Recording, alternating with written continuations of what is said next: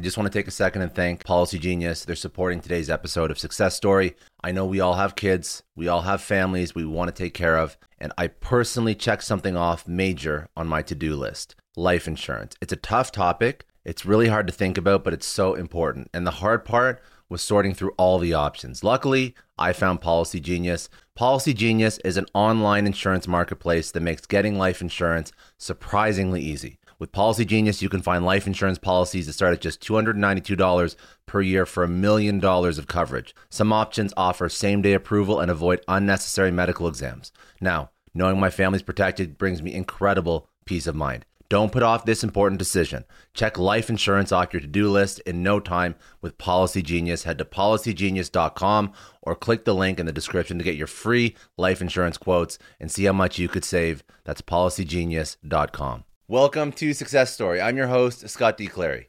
The Success Story podcast is part of the HubSpot Podcast Network.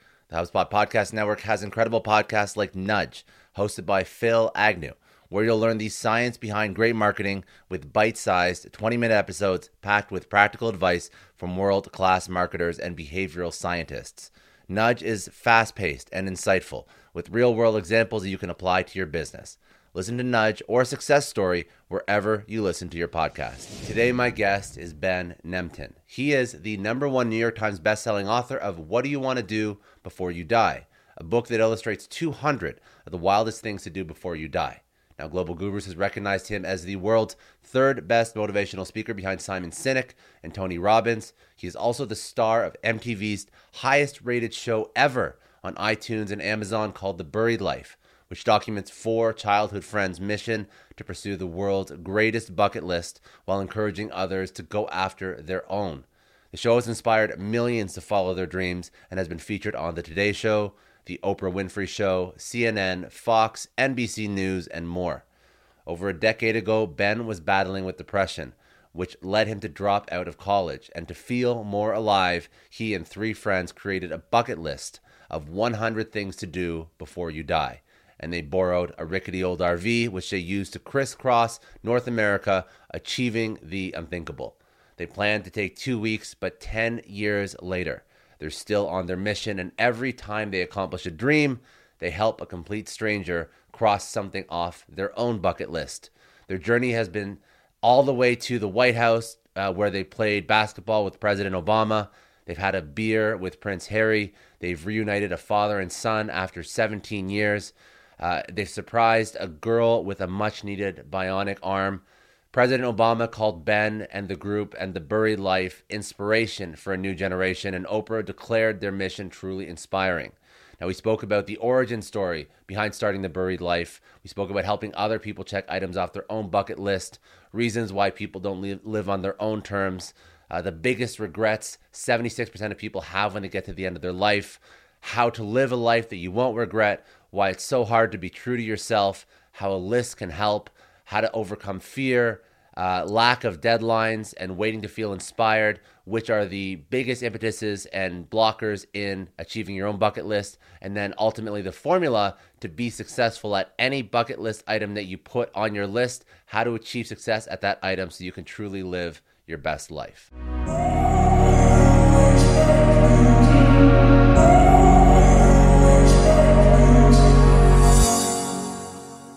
So I grew up in Victoria, British Columbia, which as a Canadian you uh, you know is just off the coast of Vancouver. Not many people know that, but it's on an island, so it's a smaller uh, town.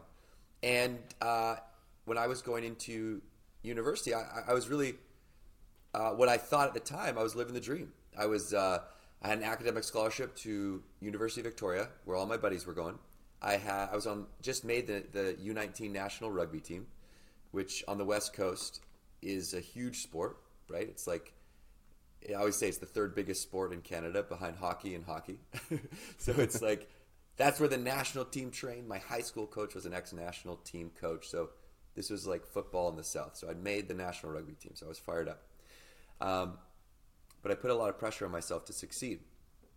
So we were training for the World Cup, and I was I was worrying about my field goals. I played fly half, which is like the quarterback and the field goal kicker, and this pressure that I put on myself, I, I started getting anxiety, and, and, and this anxiety would hit me in the middle of the night in the, of the night, and I I started to have trouble sleeping, and so this this lack of sleep, this constant pressure, this anxiety, it all built up, and I slowly started to slide into a depression.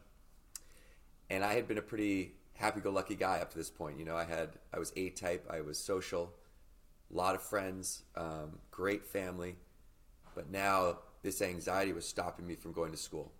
So so I dropped out of school, and it was stopping me from going to rugby practice. So I got It was dropped that from national rugby. It was crippling. Yeah, I, I, I was I was stuck in indecision. So what my, my anxiety, the way it sort of manifested was, I I couldn't decide whether I could go to school or not. So I'd be stuck in this indecision, and ultimately, that indecision would lead to my decision, which would be not going, just because I was in the middle. So I'd drive to school and I couldn't get out of the car. I drove back home, or I would get on my rugby stuff, but I couldn't go to practice. And this was, you know, for someone that had never experienced anything like this, it was terrifying, right? And I got to the point where I couldn't leave the house, and my parents would they tried many things to help, and nothing was really helping, and they would just encourage me to just go for a walk every day. And sometimes I would pretend to go for a walk and hide in the driveway. So it was it was very very bad. And these feelings lasted for months. I dropped out of school, as I said. And at the end of the school year that I dropped out of, my friends came and they literally sort of pulled me out of the house and they're like, You're coming to work with us in Banff, Alberta for the summer. You're going to come work with us in a new town. Uh, we're going to go live and work there for the summer. We want you to come. And I reluctantly agreed, right? They sort of forced my hand. And when that happened, I was forced to get a job. So I started to slowly get a bit of self confidence because I was doing something for myself. I was started to talk about what I was going through to my friends. I started to realize that I wasn't the only one that was going through these feelings or had experienced some of this stuff. And at that point, I just thought I was totally broken, right? I did. I, I just thought I was messed up, and I didn't realize that other people had actually experienced these types of feelings of anxiety and depression because no one had talked about it. I hadn't talked about it. I didn't. It, people weren't talking about mental health back then. This is 2002, so I I start to realize, wow, okay, I'm not the only one, and that helped. But the other piece that was ended up being really pivotal for me was I started to meet new types of people that I realized were giving me energy. And I started to understand that some people gave me energy and some people drew energy from me. And I, at that point, I needed to be around people that, that gave me energy. I met these kids that had started businesses, I met these kids that already traveled, and I was energized just by being around them. And so on my way home after that summer, I was starting to feel back to myself. But I'll, and I also mentioned that I also found a therapist, you know, and, and, and that ultimately was the biggest piece of my recovery. So I don't want to underplay that it was just sort of finding people that gave me energy. There there were many things that contributed, and we can speak to that a, little later on.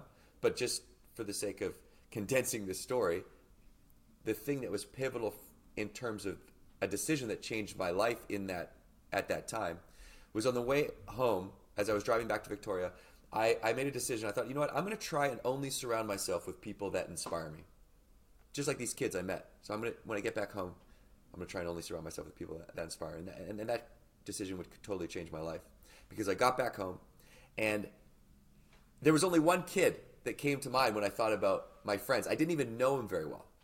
Uh, his name was Johnny, and he was a filmmaker. And he was going to McGill at the time in Montreal. But he grew up in Victoria, and he always made movies in the neighborhood. And I thought, man, I want to make a movie. So I called him up. I said, Johnny, you make movies. I want to make a movie. Let's make a movie. And that was kind of like a scary phone call to make because I didn't know the kid. I was just like, uh. And he was like, I was just talking to my friend Dave about something like this. I said, I remember Dave. He, he was two years younger than me in high school. I'm going to call your older brother Duncan. Let's, how about the four of us get together? We can talk about making a film. And so we all got on Skype because they were on the they were in, in Montreal, and we started talking about this film that we had no idea what it was going to be about, right? And so serendipitously, Johnny's in English class at McGill, and his English professor assigns the whole class homework, and they have to read this old English poem called "The Buried Life." Okay, so it's called "The Buried Life," and it's a 150 year old poem. Johnny reads the poem because it's homework.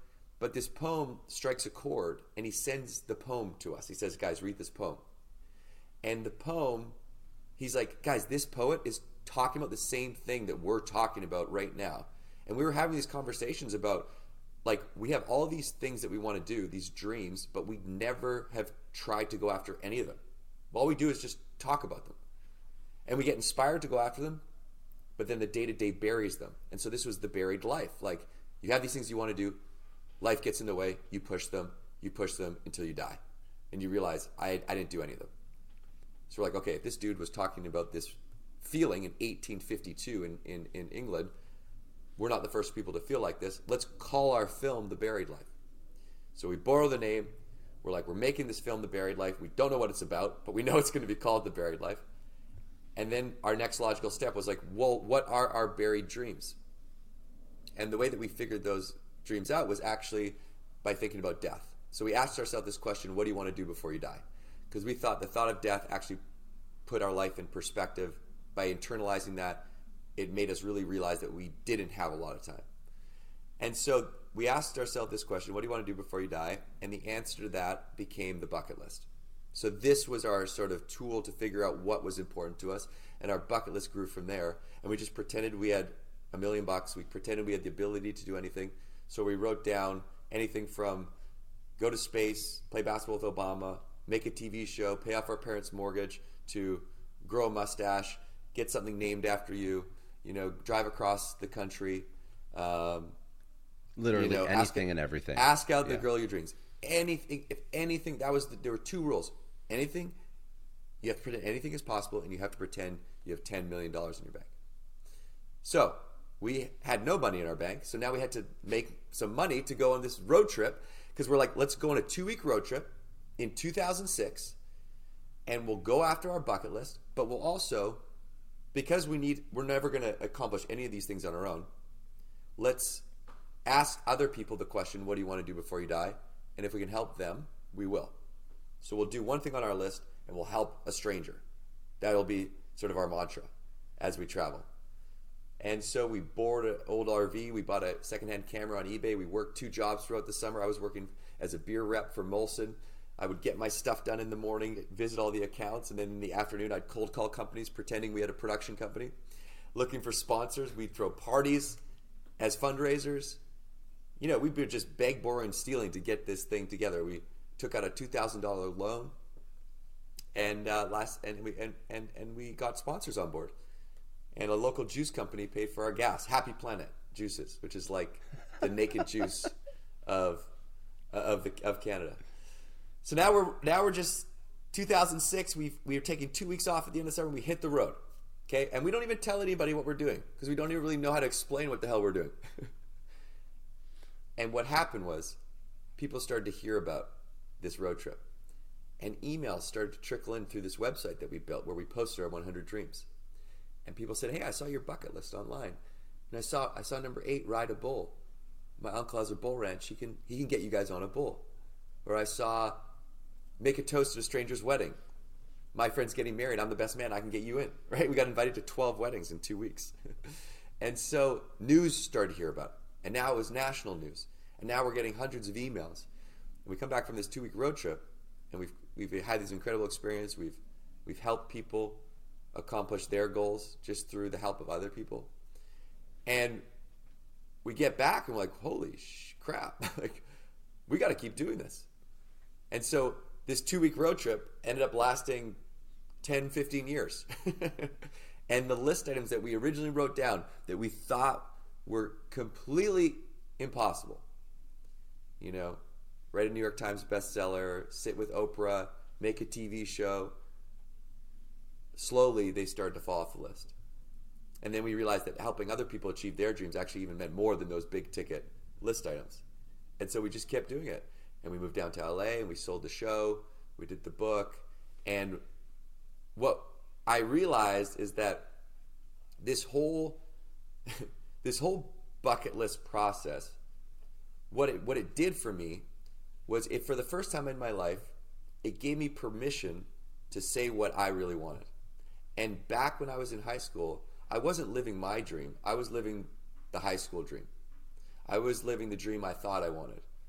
Playing on the national rugby team, being the athlete, you know, being the student that got the scholarship, being popular. But what I wanted was something different. And finally, I was around kids that enabled me to be my true self. And by writing down what I truly wanted, it forced me to actually think about what do I want for the first time in my life. And it was liberating. And I also let go of what other people, what I thought other people would think, mainly because we were just like, I was, I had the confidence of being around people that encouraged me to be who I was. And, and this experience changed my life, right? And it, it completely brought me back to who I truly was. And now I've realized, wow, this this this bucket list, it's more than just adventure and travel, right? Usually you think about a bucket list as skydive, travel to Europe, you know, those types of things. But if my definition is, is a bucket list is anything that's going to bring you joy and happiness. In a world that tends to bury that because all your personal passions are the first things to get pushed under the rug right? Because there's no deadlines for them. So we think we have all this time. Mm-hmm. So we continually push them, push them until, you know, 76% of people realize that they're out of time because the biggest regret people have on their deathbed, this is through research out of Cornell, the number one regret is I wish I would have lived for me, not what I thought others wanted for me or what was expected of me. So this is a huge problem. This is the biggest problem on earth that three quarters of the population reach their deathbed and they realize damn it, I, I, I blew it. And so, how can we? It's sad. It's incredibly sad. It's, it's super, incredibly sad. I was going to mention. I want to. I wanted to ask you just one thing on this point because you actually mentioned something that was interesting. Um, permission, permission to look at life through your lens and and fully understand what you want your life to be. And you you realize this over the course of of the buried life of your bucket list. Do you think that and I want to keep going down this road. And I didn't I didn't mean to interrupt you, but I just want to I want to highlight the problem so people can try and start to solve it. Yeah. Do you think that people? Um, do you think that people like where do you think a lot of people are in that seventy six percent that reach the end of their life and they aren't happy? Do you think it's that people understood what they wanted, or they maybe didn't understand what they want what they wanted, or they they they didn't even give themselves permission? Or what was the main thing that caused them to push off creating their own bucket list living life on their own terms? Because was it internal influence external influence? I'm trying to understand what stops people from accomplishing this. Yeah so there's i'll answer this in two ways. The first is by looking at the research. So if you look at tom gilovich's research who's a professor out of cornell um, he found that there are three main reasons why we don't pursue these call them whatever you want personal passions dreams goals the life you really want. The biggest is fear. The fear of what other people think or the fear of failure. Um, and those when we can talk about how to delineate what's a real fear and a real risk and an imagined fear but that's the that's what he found to be the number one the second is that there are no deadlines and so we think we have this time but we actually don't. And so we've got to create accountability around our personal goals. And the third is that we're waiting typically to feel inspired to go after these things, or we're waiting for the perfect time. We overplan and we forget that action is the plan. So those are the, the, the three things, the biggest barriers. When to answer your question, you, you know specifically around like, what do I think is it that they're not, they don't know what they want, or they don't go, they know what they want, but they don't go after it. I think it's both. I think that a big piece of this is that we think we're living for what we want in ourselves, but we actually aren't because we've been conditioned to believe that there's this life that's going to make us happy, and so we're going down that path, but we're we haven't taken the time to stop and really think about what makes us feel alive. Like what actually gives us energy and makes us feel like the best expression of ourselves. And so that's what I try and pay attention to is energy. Like when I do something, does it make does it make me excited? You know, do I feel more like myself? And that's when I'm doing something or that's around people, right? Like I can I get energy from people and I know that when I'm around people that are making me feel more like myself, they're the right crew to be around. And so I think first things first is stopping and going through the exercise of thinking about what you really want and giving, as you said, you have to give yourself permission to dream. And you have to reverse the narrative in your head that it's selfish to have these goals or to pursue these things. And I know that there are a lot of people thinking, well, look, you were in college, like you had no family, you didn't have any responsibilities. Of course, you can go on a road trip and go do whatever the hell you want. Well, yeah, that's true, but that's not what the big idea is about. The big idea is what can you afford the amount of time what what amount of time can you afford to commit to focusing on the things that are important to you knowing that it's not selfish it's actually service. Because you can't be a better parent a better partner the, a better professional if you don't take care of yourself. It's the whole put on your oxygen mask before serving others. You can't serve others if you can't breathe right? Like you just can't. So the first piece is like reversing that thought process that you might have that it's selfish and I don't have time, right? Like I, I got too much on my plate and I got too many people relying on me. And you may have a ton on your plate and you may have a lot of people relying on you. But do you have one hour a week to protect, to learn violin, learn meditation? You know, do you have one weekend a year to protect, to do that trip with your family, with your friends? And and you know, can you protect that time by creating accountability around that? We can talk about how to create accountability because that's really, for me, been the biggest tool to drive me towards these things. But that, that that's what I would say to, to you know to answer your question. So, so that's a huge that's a huge responsibility on you. So you understand that seventy six percent of people do not achieve what they want to achieve in life. Now, you you've had this incredible career up to this point where you've sort of lived it yourself and now you have all the tools but how do you deploy them? So what is the next step in your life where you're like i want to i want to help those 76% well actually yeah i want to help those 76% of people so that they don't regret their entire life when they're on their deathbed. So this is what you're taking on now. So what are, what are the steps that you're taking like after you're finished the buried life now you know now what you speak on what you teach over even even as like an individual like that's like an incredibly intimidating task to take on, right? Like people have mortgages, they have jobs, and we're not talking like like I'm sure young people that are coming out of college, they can take your example and run with it. But what about people that have been in careers for 30 years, 40 years that are 40, 50, 60? What do they yeah, do? It's a good question. And, and the, the, the position that I found myself is that's who I'm speaking to 99% of the time. Are are business leaders, right? Like sales leaders, um, partners of larger companies that are that are you know throwing client events, uh, larger uh, C-suite groups, um, and I never thought I would be speaking to those folks. But but the the reality is this is the human condition, right? This is this is a feeling that is getting worse. I think. You know, if Matthew Arnold, the poet in, in 1852, wrote about this, if he if he could jump on this podcast, he'd probably say, whoa, this is bad right now. you know, the pandemic. We're, it, it's like we're getting we're getting more buried by social media and less real connections. We have more stimulation that distracts us from who we truly are, um, and so the the steps that I would say, and this is really why I wrote the bucket list journal, was because I was like, the only people that really know what I'm speaking about are coming to my keynotes. and these are people that are they have to work for the company or they have to be invited to the event. So I wanted a tool for my friends and anybody to to follow to actually make this you know start this process. And a lot is around like creating your your own momentum through action, right?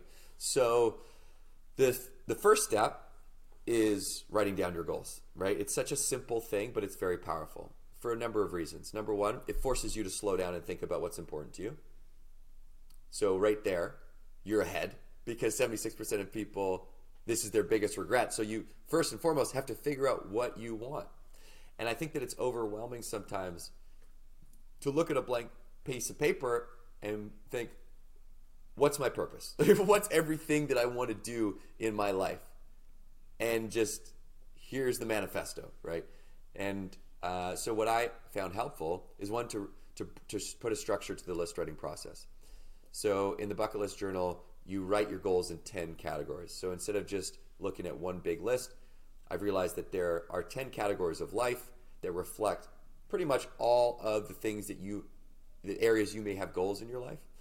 And some of those are based off of Bronnie Ware's book, The Top Five Regrets of the Dying. So she's, she's a hospice worker and she wrote this book. She found that, again, consistent with Mr. Gilovich's research, number one regret, wish I would have had the courage to live for me. So that's the number one regret, and we can talk about the other regrets as well. But when you think about like the the ten categories of life that you want to think about when you write your list, adventure travel, pretty straightforward. We all think about a bucket list, and we think, you know, travel to Europe, you know, adventure stuff, maybe bungee jump, skydive, that type of stuff. Those are great, but that's one of ten. This then you have what are your professional goals? What are your financial goals? What are your mental health goals? Right? What do you want to do to reduce stress? This is obviously a could I know a lot of entrepreneurs listen to this show and NetSuite has been a huge supporter for entrepreneurs for business owners because there's one thing that we all know. Business is about making money and it's about your bottom line. And the less you spend on the nuts and bolts of running your business, the more profits you keep. But these days, everything is costing more supplies, people, shipping. It squeezes your margins. And I've been there, juggling multiple systems for finance, inventory, you name it each with its own costs and its own set of headaches. That's why I made the switch to NetSuite by Oracle. It's changed our company. Think about it. NetSuite is one of the top financial systems out there. It puts your whole business on one platform accounting, finance, the works, one data source for everyone. There's no more mismatched info. And because it's in the cloud, it slashes your IT costs. No more servers, no more updates. Just access NetSuite from anywhere. With one integrated suite, your overhead drops big time. And here's the real win efficiency. Everything's connected in NetSuite. Costs are ridiculous lately. Find a proven way to reduce your expenses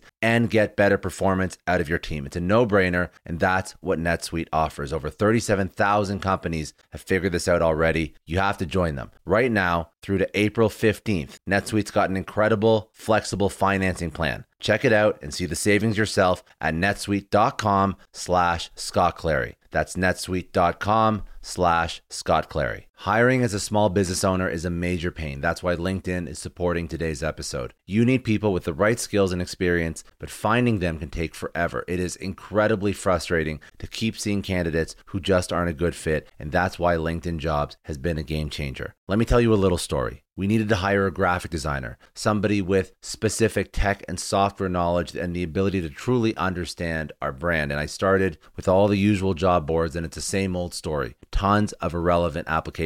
No one's really matching my needs. I tried LinkedIn jobs and the quality of candidates was just on another level. People with impressive portfolios, relevant expertise. I finally felt like I was interviewing the right people. That's truly the power of LinkedIn's massive professional network. You're tapping into this huge pool of talent you simply wouldn't find on other sites. It's about finding those niche candidates you actually need. And with the right people in front of you, hiring becomes a breeze. Did you know that 86% of small businesses find a qualified candidate on LinkedIn jobs within 24 hours? That is how well their system works. Honestly, do yourself a favor and try LinkedIn jobs next time you're hiring. You can post your job for free at linkedin.com slash excellence. That's linkedin.com slash excellence. Terms and conditions apply, but it's definitely worth trying out. I don't know about you, but the idea of being harassed, scammed, or even worse, all because somebody found my personal information online, that's terrifying. Our political opinions, our addresses, even stuff about our families, it's out there for anyone to grab. And did you know that data brokers are allowed to sell information on over 98% of Americans? It's scary stuff. That's why I've partnered with Delete Me. I personally use Delete Me. They're a big friend of the podcast because I put myself out there online. So safety is a huge concern. It's really scary how easy it is to find someone's details and information, but Delete Me creates a layer of protection that we all need. You tell Delete Me what you want gone, and they make it disappear from those sketchy data broker sites. And Delete Me doesn't stop. They constantly monitor the web to keep your information off those lists. It's like having a privacy watchdog that never sleeps. You need to take control of your data and keep your private life private by signing up for Delete Me. They're giving a special discount for all Success Story podcast listeners. Get 20% off your Delete Me plan when you go to joindeleteme.com heavenhill.com slash success and use promo code success at checkout. The only way to get 20% off is to go to joindeleteme.com slash success and enter code success at checkout. J-O-I-N-D-E-L-E-T-E-M-E dot com slash success. Hey everyone, I just want to take a second and thank the sponsor of today's episode, Heaven Hill Bottled in Bond Bourbon. Now, I don't have a lot of liquor sponsors on this show. Heaven Hill Bottled in Bond is actually one of my favorites. I've drank it for a few years now, and this is why we actually decided to work together. Heaven Hill Distillery, family owned since 1935, is a great entrepreneur story too. So there's five brothers. They filled their first whiskey barrels back in 1935, and their legacy still lives on today. Heaven Hill Bottled in Bond is aged over seven years. That's three more than required by the Bottled in Bond Act of 1897. This means the best quality, the best purity, and the best consistency. This is not just average bourbon. It's the winner of the double gold medals at multiple 2023 World Spirits competitions, and they've won the very prestigious Triple Still Award. It's a very big deal in the liquor and bourbon world. Heaven Hill Bottled in Bond boasts an exceptionally smooth oak flavor, while its aroma offers a sweet blend of caramel and smooth vanilla. If you love bourbon, you need to try Heaven Hill Bottled in Bond. Available nationally, look for a bottle at your local store. Heaven Hill reminds you to think wisely, drink wisely. Think back to your last few days in the office. Did any of them leave you feeling really accomplished? Not the kind of day where you're running around like crazy, but where you've made real progress on something that matters. Because being busy doesn't always mean being productive, and I bet you we've all been there. And maybe it's time to rethink what it means to get things done. Today's episode is sponsored by Belay. And what they help you do is instead of getting sucked into emails and to do lists, they help you delegate tasks and focus on big goals. They can connect you with top notch US based talent who are ready to take on those time consuming tasks that bog you down. Let's be real, there are way more important things you could be doing than bookkeeping or wrangling a packed inbox. They have virtual assistants to handle all of those pesky administrative tasks or accounting professional to take care of all your financials. But here's the best part you don't have to waste weeks searching for the right person. Belay's personalized matching service works quickly, sometimes matching you with the right talent to take stuff off your plate in under a week. Are you ready to try a different way of working? Check out Belay's list of the top 25 things you can delegate to a virtual assistant. It might just change your business and your life. Text success, that's S U C C E S S, to 55123 to get the list and to start transforming your to do list with Belay. Be the biggest category of, of life for a lot of people, considering so many people are struggling with anxiety and depression. Physical health goals, relationship goals. This is a big one. One of uh, the top five regrets of the dying from Bronnie Ware's book is I wish I would have stayed in contact with friends. That doesn't cost any money, but that means you have to identify the relationships that are important to you and invest. Invest your time in those relationships. Uh, intellectual goals. What do you want to learn? Creative goals. I think creativity is an often overlooked pillar of wellness because you think about when you're expressing your creativity, you're really being that true version of yourself. You know, that's when you get in flow state when you're playing an instrument or doing art or, you know, there's many different creative expressions. Podcasting, you know, writing.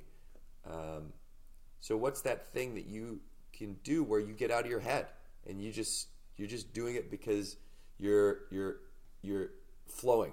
So that's a big one. Um, and uh, there's there's a couple more that, that I may have missed, but uh, you can use you can go to writeyourlist.com and look at those 10 categories if you want to use them as a guide. So you write your list because now you have a reminder that your goals exist. So as you get buried by the day to day, you come back to your list. And it reminds you what's important because you've taken the time to think about it.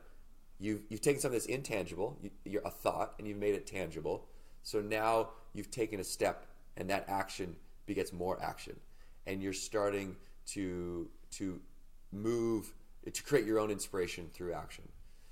Um, and, and how how audacious can these goals be? How big should these goals be?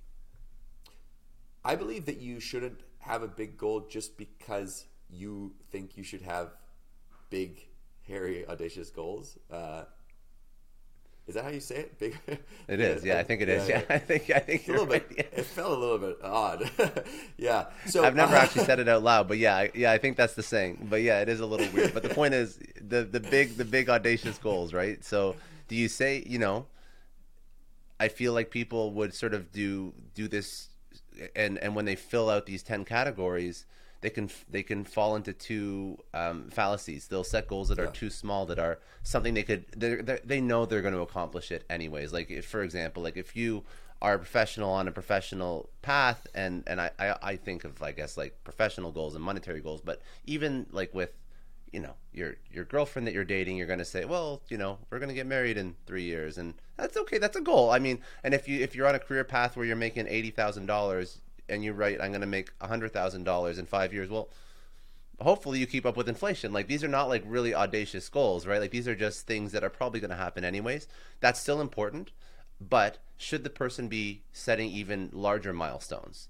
Should the person be setting for example with a relationship um, like we're gonna not only be married but we're gonna commit to like once a month or even once a week date night and we're gonna make sure that we're always in love and always best friends and verbalize that and make commitments to that in at this at this stage in time hundred percent.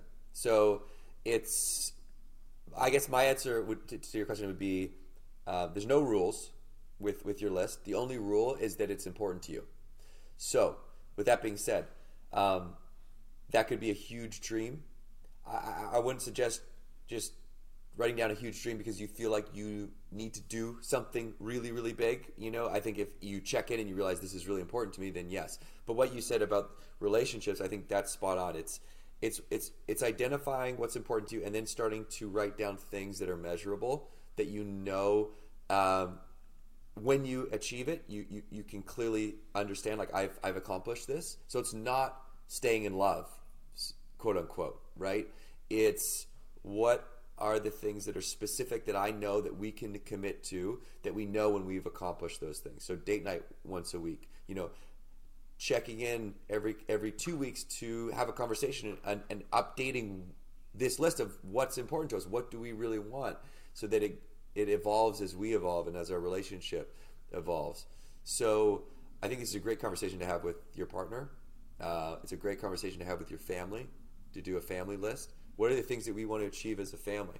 Some I have parents that do summer bucket lists with their kids. You know, young kids that are uh, they all the things they want to accomplish during the summer, and then I it's with kids that are in college. You know, having this conversation about what's really important to you, and and how and because when and you said it, the next step in achieving your goal is talking about it. So when you talk with your your partner, you say, "Hey, let's let's this is something that I think is important. I think we, you know, we're getting we're getting buried by by work and, and the kids. Uh, we need to protect time for us. We need to do let's do date night once a week, once every at least once every two weeks, you know, and let's talk about. And so by sharing that, right now you have accountability because you've spoken. So when you talk about your goals, you feel accountable to the people you've spoken to. And if you look at the big problem, there's no deadlines.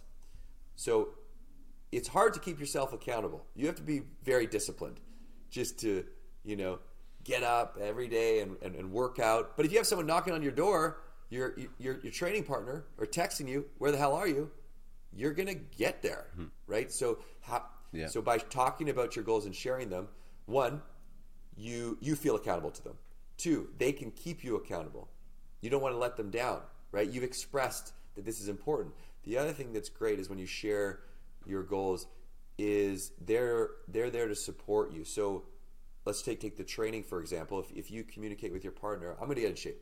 I'm working out three times a week with John, my training partner, and uh, and it comes Friday, you know, and it's the third day of the week uh, for your training, and you know the kids are crying or you know something hits the fan, and and you're like, I'm not going to go. And she's like, No, no, you. This is I got this. I know this is important to you, but so they support you in this pursuit, and so and this is what I'm finding in, in organizations is really interesting, is that when you know leaders give people permission to communicate what these personal passions are, uh, then it gives them the opportunity to feel like they can be their true self, which creates a culture that encourages people to pursue their professional passions, but also be the person they are and pursue their personal passions. And when leaders support their team to do these things, it uh, it creates this really rich environment. And then you see people helping each other, right? Which is what I found through talking with,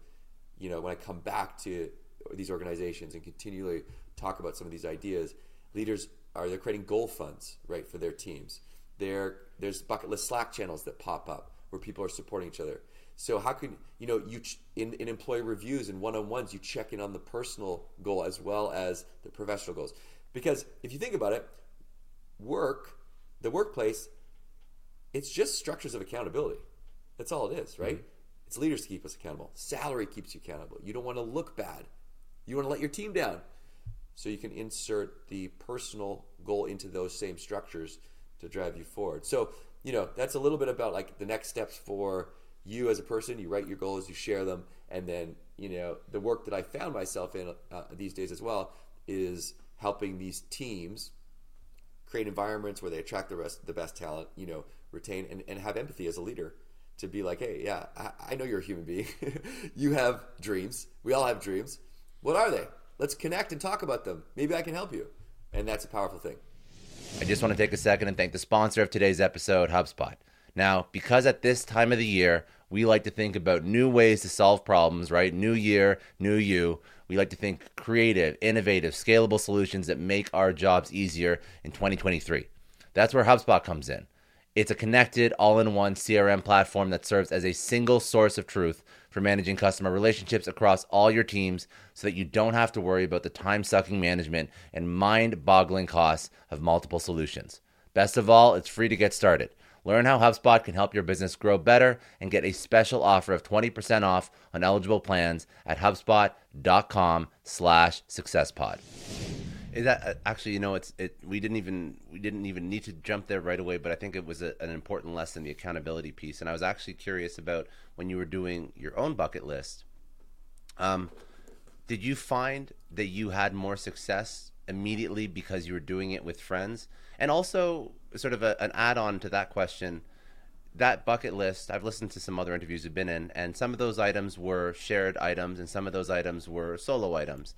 Did you find it was easier to accomplish the shared items versus the solo items, or was there was there any differentiation there when you were doing that own bucket list?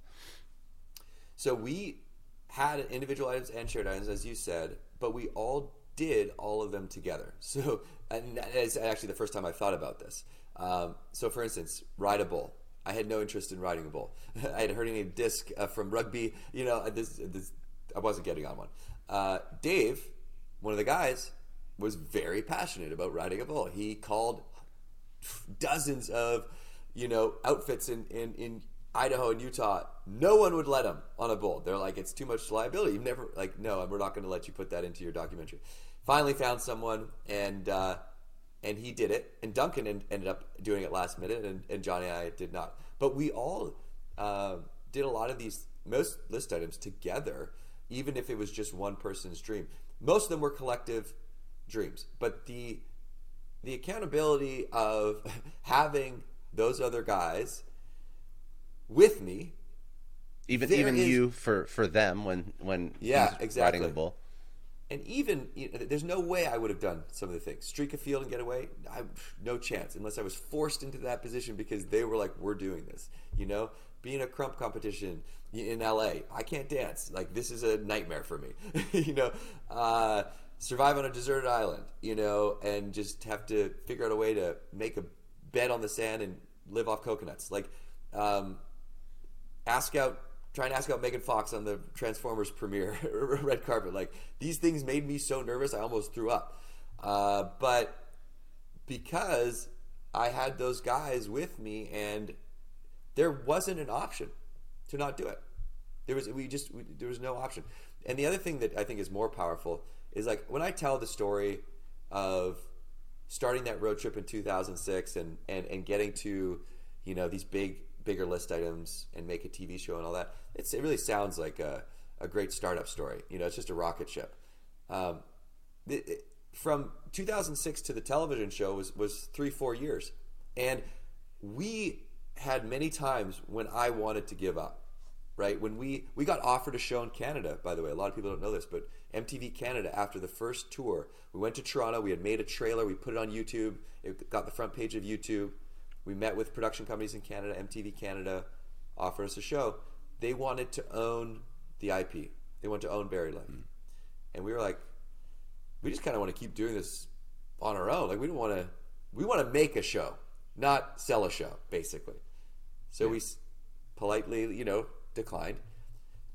The next summer, 2007, we got lots of sponsors on board. We got Palm Pilot at the time. We got Levi's. They helped us buy the bus.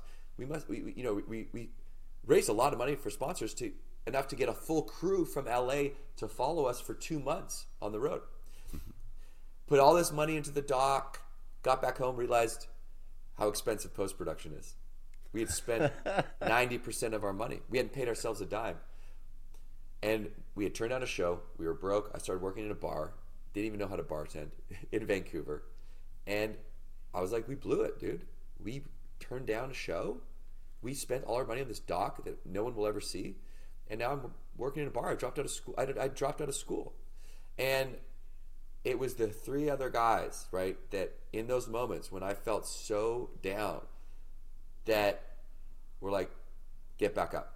You know, we're gonna we're gonna keep doing this. I randomly met this girl that knew my she her her parents were friends with my parents, and I was on a random trip to Mexico, and she lived in LA, and she was like, "Oh, this is kind of cool, you know, like I can maybe introduce you to some people." On a whim, I flew down to LA by myself, met some people, and started just coming down to LA, learning the entertainment business. Need, realized I need an agent. Realized we needed a production company.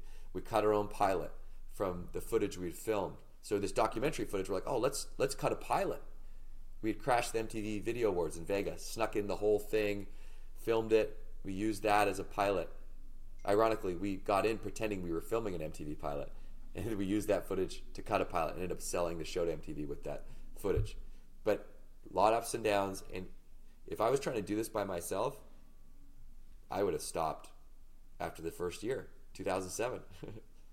yeah, so they really that's super important, but that's that's that's also a, a sort of like a a hidden facet in being successful in your bucket list and your goals because you have to find that support group. So, yeah, if somebody is is building out this list, they probably have people in their life. Of course, they have their family. They probably they could have a partner, a spouse, whatever, boyfriend, girlfriend, but not always. So yep. if somebody does want to radically improve their life, um, you mentioned a few things that could maybe detract from them being successful at this, and I want to actually walk through those so people can understand fear, uh, the the deadlines, and the will, yeah. the waiting to feel inspired. Those three items. But I think the other item that could stop somebody from being successful is lack of accountability and that and those partners in their life that can hold them accountable.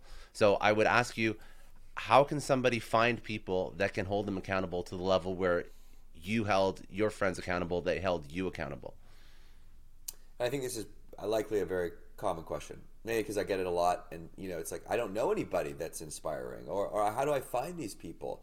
And i think that that's why a lot of people move to different cities like la or new york because it feels like there are creative inspiring people there. It doesn't mean that you're going to find those people though because there's also a lot of other types of people in these cities and you can get caught up in the in the wrong types of crowds so the I'll, I'll give you my experience of, of what led me to this, and then what I think would help. So even before I called up Johnny on the phone, who was the filmmaker, and I was like, "You're inspiring.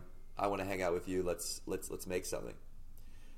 About a year before, a guy that I knew from high school, he was younger than me, and he was in high school, and I was in university. He started a clothing line out of nowhere. I was like blown away a really cool clothing line, and I, I, I was so flabbergasted. I was like, "How did you do that? You don't have any experience in fashion." He's like, "What do you mean? I just took out a loan and I did it." I was like, "Wow."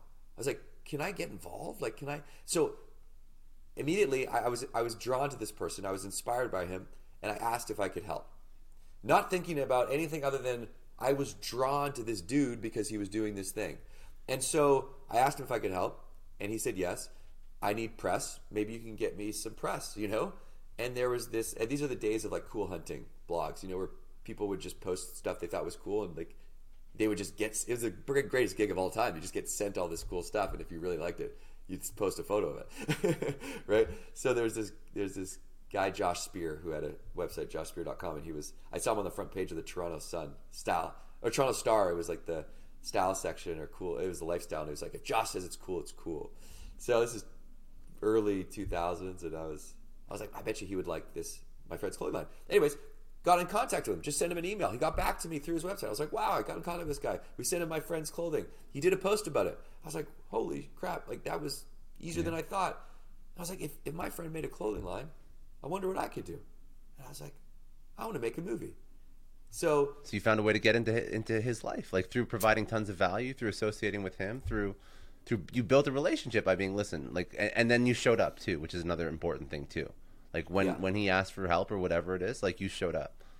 Exactly, and then you know he was friends with Johnny, so I started hanging out sort of with his friends. So, you know, like-minded people tend to hang out with each other.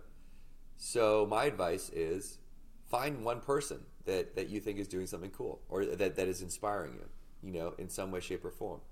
And if you know them a little bit, just try and get to know them a little more and see if you can get to know their friends because likely they run in a circle of, of, of like-minded people. And you sort of try and go down that rabbit hole to, to open up your circle to these types of people. And you're following your energy so you're not following. It's not necessarily tactical where you're like, this person's successful. I, I, need to hang out with this person. They're making a lot of money or they're doing this. Like, what are the people that make you feel more alive? Who are the people that give you energy and inspire you? Because by surrounding yourself with inspiring people, by osmosis, subconsciously, you feel that you can do good, great things because you see your friends doing these things, and you realize, well, if they did it, well, I wonder what I could do. The, the, the flip side of that is if you see people you don't know do incredible things, I think your initial reaction is, oh, they're smarter than me. They're better than me. That's why they're doing those things. But when you know them, you're like, I, I hang out with this person all the time. They're not that smart, right? They're not that great. you know, like I, I, can probably do this stuff. And so you're the the high tide rises the boats. You believe that you mm-hmm. can do great things just because you know these people. So your level of thinking subconsciously rises, and and that's the power of of of surrounding yourself with inspiring people. So three three points that I want to go into. Um, three points that can inhibit your success, right? Fear, deadlines, waiting to feel inspired. So, can you go into those a little bit deeper? And then, can you walk through how you would suggest somebody overcome these three main uh, blockers for getting started and then succeeding at living your own bucket list and your own buried life? Yeah. Um, so the top three barriers. Number one, fear. Fear of what other people think or fear of failure. Uh, very common fears. We all feel those fears. I, I, look at these as taxes you have to pay to achieve your goals. These aren't going away, right? You're never going to conquer the fear. I speak over 100 times a year to lots of people. I still get stage fright. I know that this is part and parcel with doing the thing that's important to me. I'm pushing myself. I'm going to feel that discomfort, that fear, but that also is a, is a positive. That means I'm growing. That's an indicator that I'm pushing myself to evolve. So when you think, when you feel this fear, know that part of it is, is excitement fear and excitement, anxiety and excitement, very similar feelings. So when I'm afraid to, or I feel stage fright, or I'm nervous about a talk, I think, wow, I must be excited. so I can shift some of that energy into excitement. So I think just the awareness that the fear is not going to go away and that it's a part of you growing.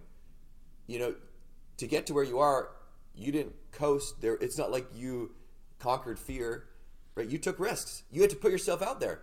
You're like, what are people going to think of yeah. this podcast? What if I fail? That stops most people, that fear. So, first, the awareness that the fear is not going away. You're never going to conquer it. You got to push through it. And that feeling is actually net positive. Because what I found is that when I put myself in that vulnerable position, right, ultimately something positive is going to come with it. At the very least, I learned something about myself. Even a full out failure is a positive because I've learned something about myself. Usually it's a pivot into the direction that I know that I'm supposed to go. And so, so let's look at like both of those fears individually. But I think at first it's just the awareness. Now, I think it's important to look at what are the real fears. And don't look at fears, look at risks. What are the real risks? So, are you risking your ego or what other people might think of you? Or are you risking your financial well being? Are you risking the, the well being of your family? You know, is your is your li- is your is your livelihood in, in, in, at risk? Your mortgage? All of these things are mm-hmm. real risks. So I, I, I don't want to be so just non-grounded in reality that the, the basic fact that you need to look at what is at risk. But I think that sometimes we inflate the imagined risks. So you can write down what are the real risks. So now you know this is what you're risking. And if you feel comfortable putting those at risk and knowing that, okay, you know what? If I fail here, I'm not going to lose my house. My family's going to be okay. My health is going to be okay. Um, then I think that this is something that I can take a crack at. So you, you sort of look at like the, this this fear as, you know, if you're afraid to go after your goal or you're waiting for the right time, unfortunately you failed, right? Because you did not achieve your goal. So at least when you're trying, you fail. What you learn from that really outweighs any potential hit of your reputation. And I think the other thing that's kind of interesting about the fear of what other people think, because this is something I struggle with, right? you know, this is something that doesn't go away. But the truth is, when it comes to the fear of what, what other people think, people just aren't thinking about me as much as I think they are. right? They're busy living their life, worried about what other people are thinking about them. They're not thinking about me all the time. And so they're the, in addition, they're also more supportive. Like when we finally had the courage to talk about what we wanted with our bucket list, the reality is people stepped up and helped. The only way that we cross things off our list is through the help of other people. And if we didn't talk about it and we didn't, you know, it's really hard to say what you want and, and share what you want. Um, letting go of, of, of, what other people think is really difficult, but you give them the chance to help you. And if you don't talk about it, no one can help you. And we found that people stepped up in unexpected ways. So that is the fear uh, uh, piece, which is the biggest, which I think you know is the number one barrier. And then the second two barriers, very quickly, there's no deadlines, so we push these personal goals. So we need to create accountability, and that means that we need to write down our goals because then you, you create a bit of accountability. We need to share our goals because that creates accountability. We need to have accountability partners check in with us. If you want to increase your chances of success by 77%, you have you send regular updates to your accountability buddy. Right? So if you if you say uh, I'm going to write my next book this year, I'm like, "Great. Send me a chapter a month. Send me send me what you've been working on every month." If you say on the podcast, "Ladies and gentlemen, I'm, I'm pleased to announce I'm writing my next book. you're going to write the book because you're 100 percent you're going to write the book. Yeah, you, told yeah. you told everybody, right? Everyone's gonna be like, "How's the book coming? How's the book coming? How's the book coming?" It's like, crap, I gotta I gotta write this thing. Um, and so those those are ways to create accountability. You can you, you you block it out in your calendar. You know, just just like you put in your calendar, you have a podcast recording. It's very yeah. rare you're going to miss that, right? With the big guests 100%. coming in, like you're not you're protecting that time you need to have the same vigilance in protecting time for your personal goals, these personal passions. So that means protecting it, putting it in your calendar, communicating it with people.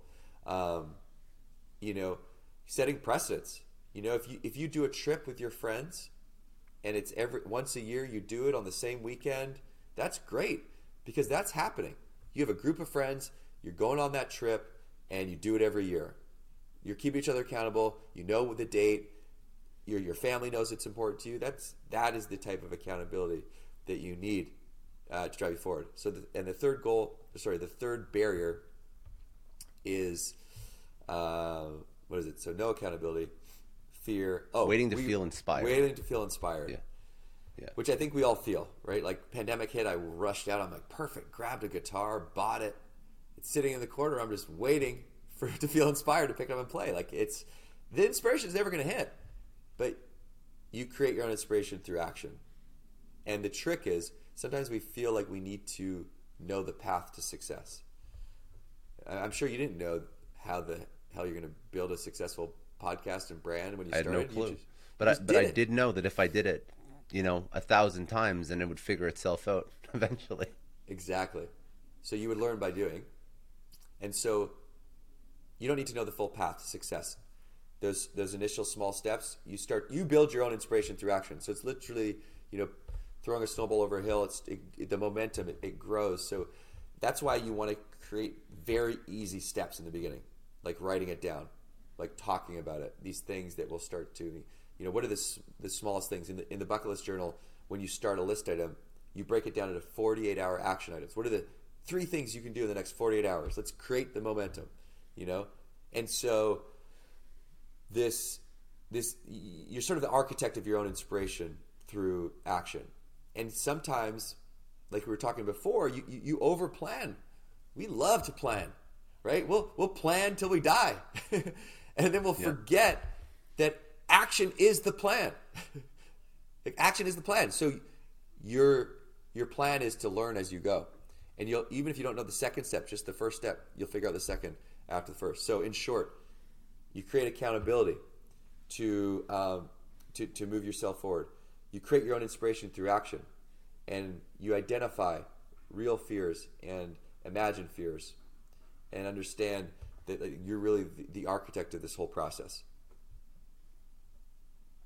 I love it. Um, and I want to sort of take a, a concept that we spoke about at the beginning and then bring it back at the end because you do speak about mental health a lot. And Yeah. we didn't explicitly address it, but you solved the issues and, and the stress you had in your life through a variety of mechanisms. Yes, there was more formal, like a therapist and whatnot, and, and surrounding yourself with people with, with great energy. But talk to me about uh, goal setting, mental health, what it helps you accomplish, some of the things that you've noticed that have that have uh, improved your life and maybe your clarity of thought and your mental health and well being as you've gone through this process. Because you have a mental health toolkit that you speak about, and obviously it's been something that's been very personal in your life as well. So why is that a topic that you still speak about, even many? Obviously, there's been some impact. So I want to break that down for people as well. So it's not just the tangible do the next thing and it's great we set a, a deadline for a promotion i got the promotion but there's Yeah. psychological benefits as well Yeah, yeah. I think first and foremost, I think it's important to just be clear that like I didn't cure my depression through a bucket list. You know, I think that what a bucket list did for me was that it helped me identify the things that are going to make me happy and bring me a sense of joy. And so that's fairly intuitive, but it's also overlooked. You know, like what are the the small things that are going to bring you a that sense of joy? And and and that's the core of what a, a bucket list is, and that's something I stumbled into because I realized in now reflecting that I wasn't living for me. So I, I think that a lot of people are unhappy because they're not living for the, for them. Which when you're not in alignment with who you are, I think that causes some unhappiness. Now, the other thing that I think is important to to talk about is that I've been through a couple pretty severe depressions since that first depression.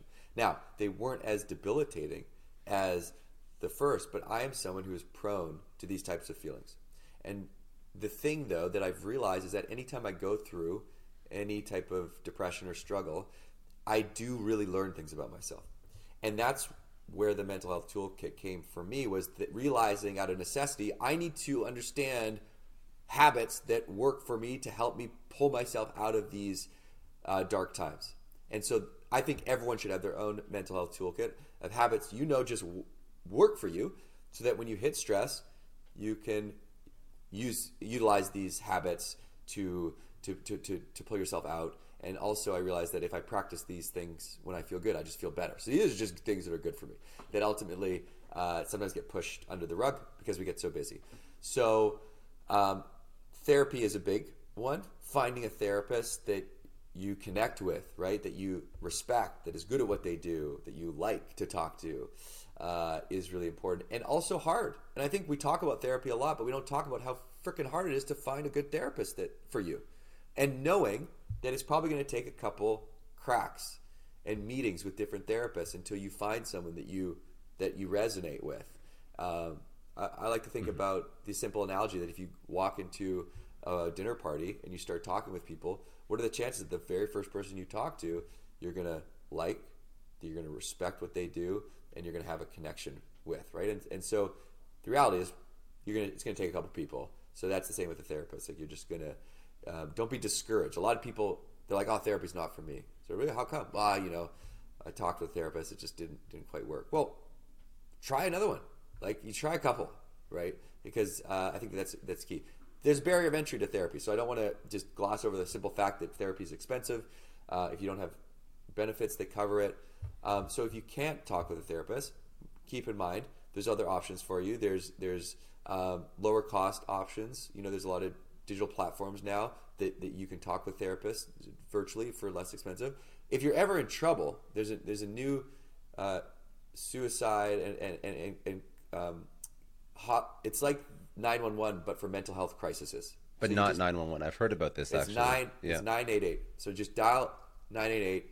If you're ever in trouble, you'll you'll talk with someone. That's you're in your back pocket. There's also crisis text line, which if you don't feel comfortable calling, you can text crisis text line and get a response right away. So just knowing that hey, this is part of the human experience. Like if you're going through a tough time right now, you are absolutely not alone.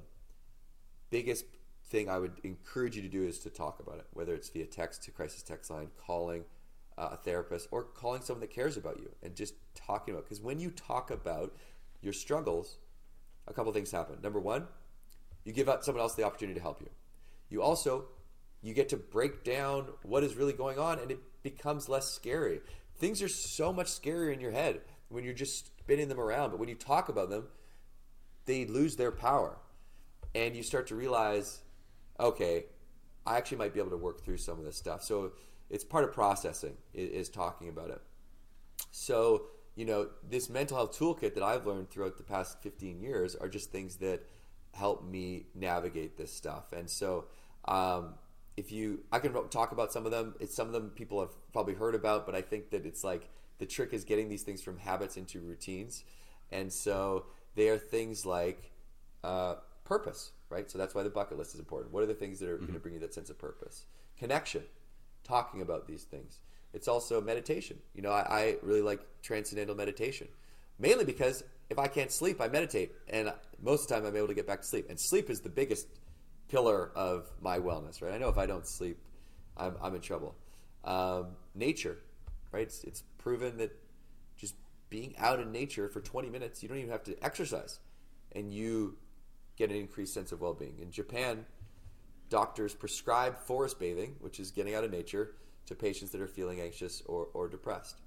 Um, you know, exercise has been super important. We all know exercise is good for us, but you don't need 60 minutes of exercise. You could do five minutes. What I what I do is every morning I just get up and before I get in the shower and I, and I and I build this into my routine. And this is what James Clear talks about in Atomic Habits, which is books around, you know, just implementing these types of habits are is a thing called habit stacking. So how can you pair a habit with something that you already do? So just like you wake up and you brush your teeth in the morning, right?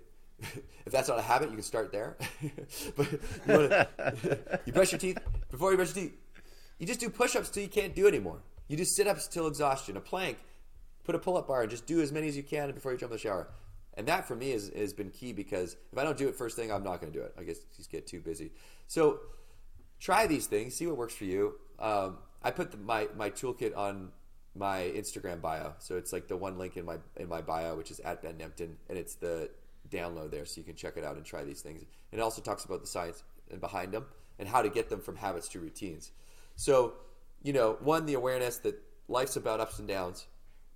You're going to go through it, and that's actually okay in the sense that it's it's not abnormal, and you're going to learn things about yourself through this. You're going to build empathy for other people and if you're really in a tough spot, you know, text the crisis text line, call 988, talk with a therapist, talk with someone. Don't keep it inside because it's so much harder to solve problems on your own. Like if if you think about it, like what, let's say you're you know running this this podcast and you're trying to f- solve a problem.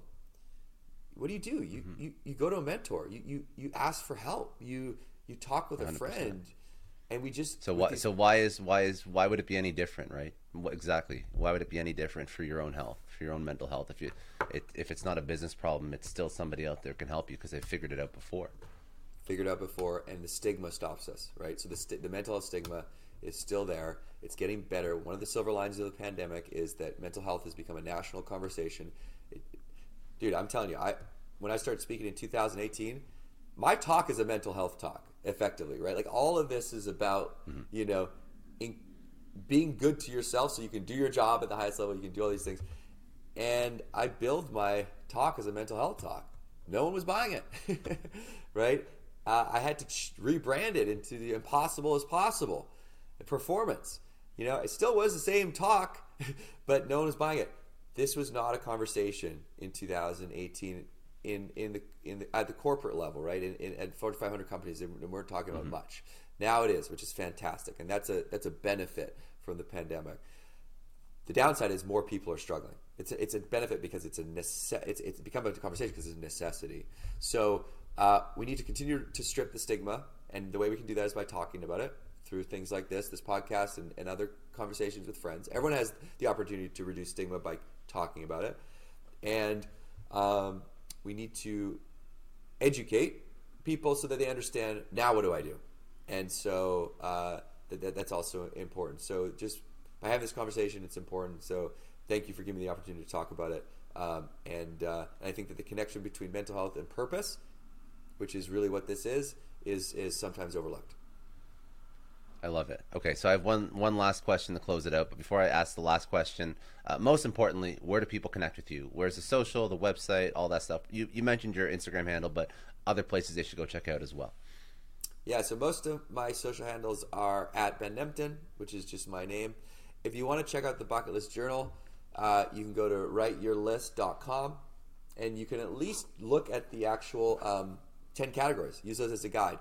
But if you want to uh, buy the journal, you can just search the Bucket List Journal on Amazon or go to writeyourlist.com.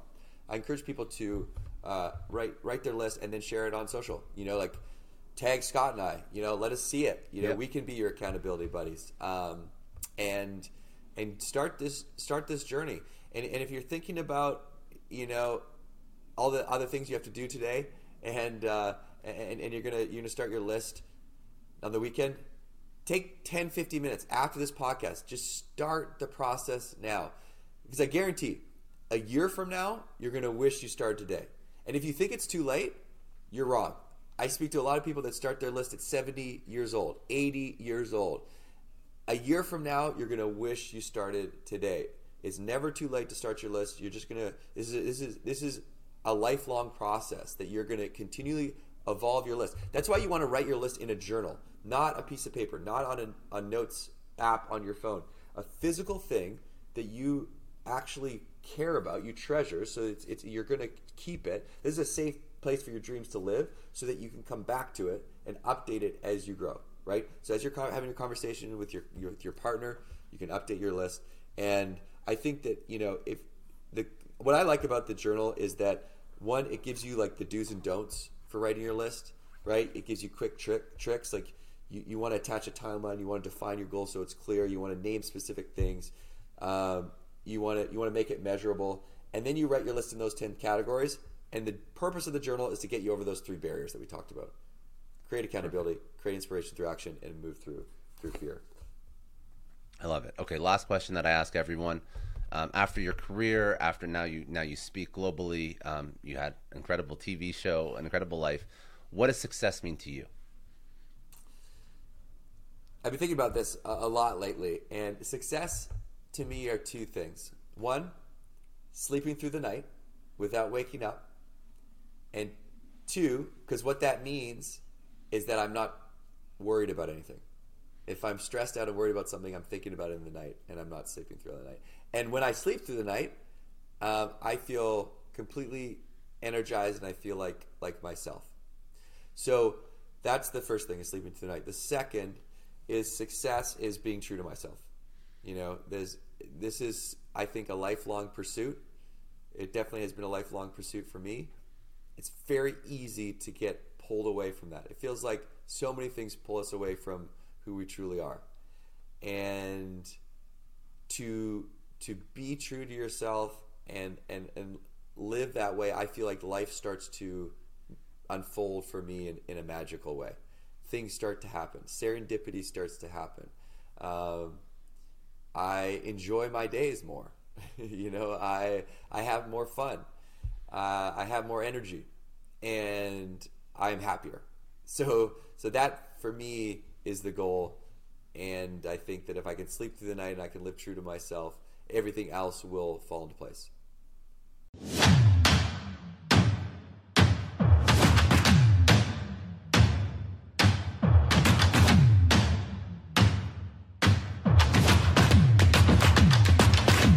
I know a lot of entrepreneurs listen to this show, and NetSuite has been a huge supporter for entrepreneurs, for business owners, because there's one thing that we all know Business is about making money and it's about your bottom line. And the less you spend on the nuts and bolts of running your business, the more profits you keep. But these days, everything is costing more supplies, people, shipping. It squeezes your margins. And I've been there, juggling multiple systems for finance, inventory, you name it, each with its own costs and its own set of headaches. That's why I made the switch to NetSuite by Oracle. It's changed our company. Think about it. NetSuite is one of the top financial systems out there. It puts your whole business on one platform accounting, finance, the works one data source for everyone. There's no more mismatched info. And because it's in the cloud, it slashes your IT costs. No more servers, no more updates. Just access NetSuite from anywhere. With one integrated suite, your overhead drops big time. And here's the real win efficiency. Everything's connected in NetSuite. Costs are ridiculous lately. Find a proven way to reduce your expenses and get better performance out of your team. It's a no brainer, and that's what NetSuite offers. Over 37,000 companies have figured this out already. You have to join them. Right now, through to April 15th, NetSuite's got an incredible, flexible financing plan. Check it out and see the savings yourself at netsuite.com slash Scott Clary. That's netsuite.com slash Scott Clary. Hiring as a small business owner is a major pain. That's why LinkedIn is supporting today's episode. You need people with the right skills and experience, but finding them can take forever. It is incredibly frustrating to keep seeing candidates who just aren't a good fit, and that's why LinkedIn Jobs has been a game changer. Let me tell you a little story. We needed to hire a graphic designer, somebody with specific tech and software knowledge and the ability to truly understand our brand. And I started with all the usual job boards, and it's the same old story tons of irrelevant applications. No one's really matching my needs. I tried LinkedIn jobs and the quality of candidates was just on another level. People with impressive portfolios, relevant expertise. I finally felt like I was interviewing the right people. That's truly the power of LinkedIn's massive professional network. You're tapping into this huge pool of talent you simply wouldn't find on other sites. It's about finding those niche candidates you actually need. And with the right people in front of you, hiring becomes a breeze. Did you know that 86% of small businesses find a qualified candidate on LinkedIn jobs within 24 hours? That is how well their system works. Honestly, do yourself a favor and try LinkedIn jobs next time you're hiring. You can post your job for free at linkedin.com slash excellence. That's linkedin.com slash excellence. Terms and conditions apply, but it's definitely worth trying out. I don't know about you, but the idea of being harassed, scammed, or even worse, all because somebody found my personal information online, that's terrifying. Our political opinions, our addresses, even stuff about our families, it's out there for anyone to grab. And did you know that data brokers are allowed to sell information on over 98% of Americans? It's scary stuff. That's why I've partnered with Delete Me. I personally use Delete Me. They're a big friend of the podcast because I put myself out there online. So safety is a huge concern. It's really scary how easy it is to find someone's details and information, but Delete Me creates a layer of protection that we all need. You tell Delete Me what you want gone, and they make it disappear from those sketchy data broker sites. And Delete Me doesn't stop. They constantly monitor the web to keep your information off those lists. It's like having a privacy watchdog that never sleeps. You need to take control of your data and keep your private life private by signing up for Delete Me. They're giving a special discount for all Success Story podcast listeners. Get 20% off your Delete Me plan when you go to joindeleteme.com slash success and use promo code success at checkout. The only way to get 20% off is to go to joindeleteme.com slash success and enter code success at checkout. J-O-I-N-D-E-L-E-T-E-M-E dot com slash success. Hey everyone, I just want to take a second and thank the sponsor of today's episode, Heaven Hill Bottled in Bond Bourbon. Now, I don't have a lot of liquor sponsors on this show Heaven Hill Bottled in Bond is actually one of my favorites. I've drank it for a few years now, and this is why we actually decided to work together. Heaven Hill Distillery, family owned since 1935, is a great entrepreneur story too. So there's five brothers. They filled their first whiskey barrels back in 1935, and their legacy still lives on today. Heaven Hill Bottled in Bond is aged over seven years. That's three more than required by the Bottled in Bond Act of 1897. This means the best quality, the best purity, and the best consistency. This is not just average bourbon. It's the winner of the double gold medals at multiple 2023 World Spirits competitions, and they've won the very prestigious Triple Still Award. It's a very big deal in the liquor and bourbon world. Heaven Hill Bottled in Bond boasts an exceptionally smooth oak flavor, while its aroma offers a sweet blend of caramel and smooth vanilla. If you love bourbon, you need to try Heaven Hill Bottled in Bond. Available nationally, look for a bottle at your local store. Heaven Hill reminds you to think wisely, drink wisely. Think back to your last few days in the office. Did any of them leave you feeling really accomplished? Not the kind of day where you're running around like crazy, but where you've made real progress on something that matters. Because being busy doesn't always mean being productive, and I bet you we've all been there. And maybe it's time to rethink what it means to get things done. Today's episode is sponsored by Belay, and what they help you do is instead of getting sucked into emails and to do lists, they help you delegate tasks and focus on big goals. They can connect you with top notch US based talent who are ready to take on those time consuming tasks that bog you down. Let's be real, there are way more important things you could be doing than bookkeeping or wrangling a packed inbox. They have virtual assistants to handle all of those pesky administrative tasks, or accounting professional to take care of all your financials. But here's the best part you don't have to waste weeks searching for the right person. Belay's personalized matching service works quickly, sometimes matching you with the right talent to take stuff off your plate in under a week. Are you ready to try a different way of working? Check out Belay's list of the top 25 things you can delegate to a virtual assistant. It might just change your business and your life. Text success, that's S U C C E S S, to 55123 to get the list and to start transforming your to do list with Belay.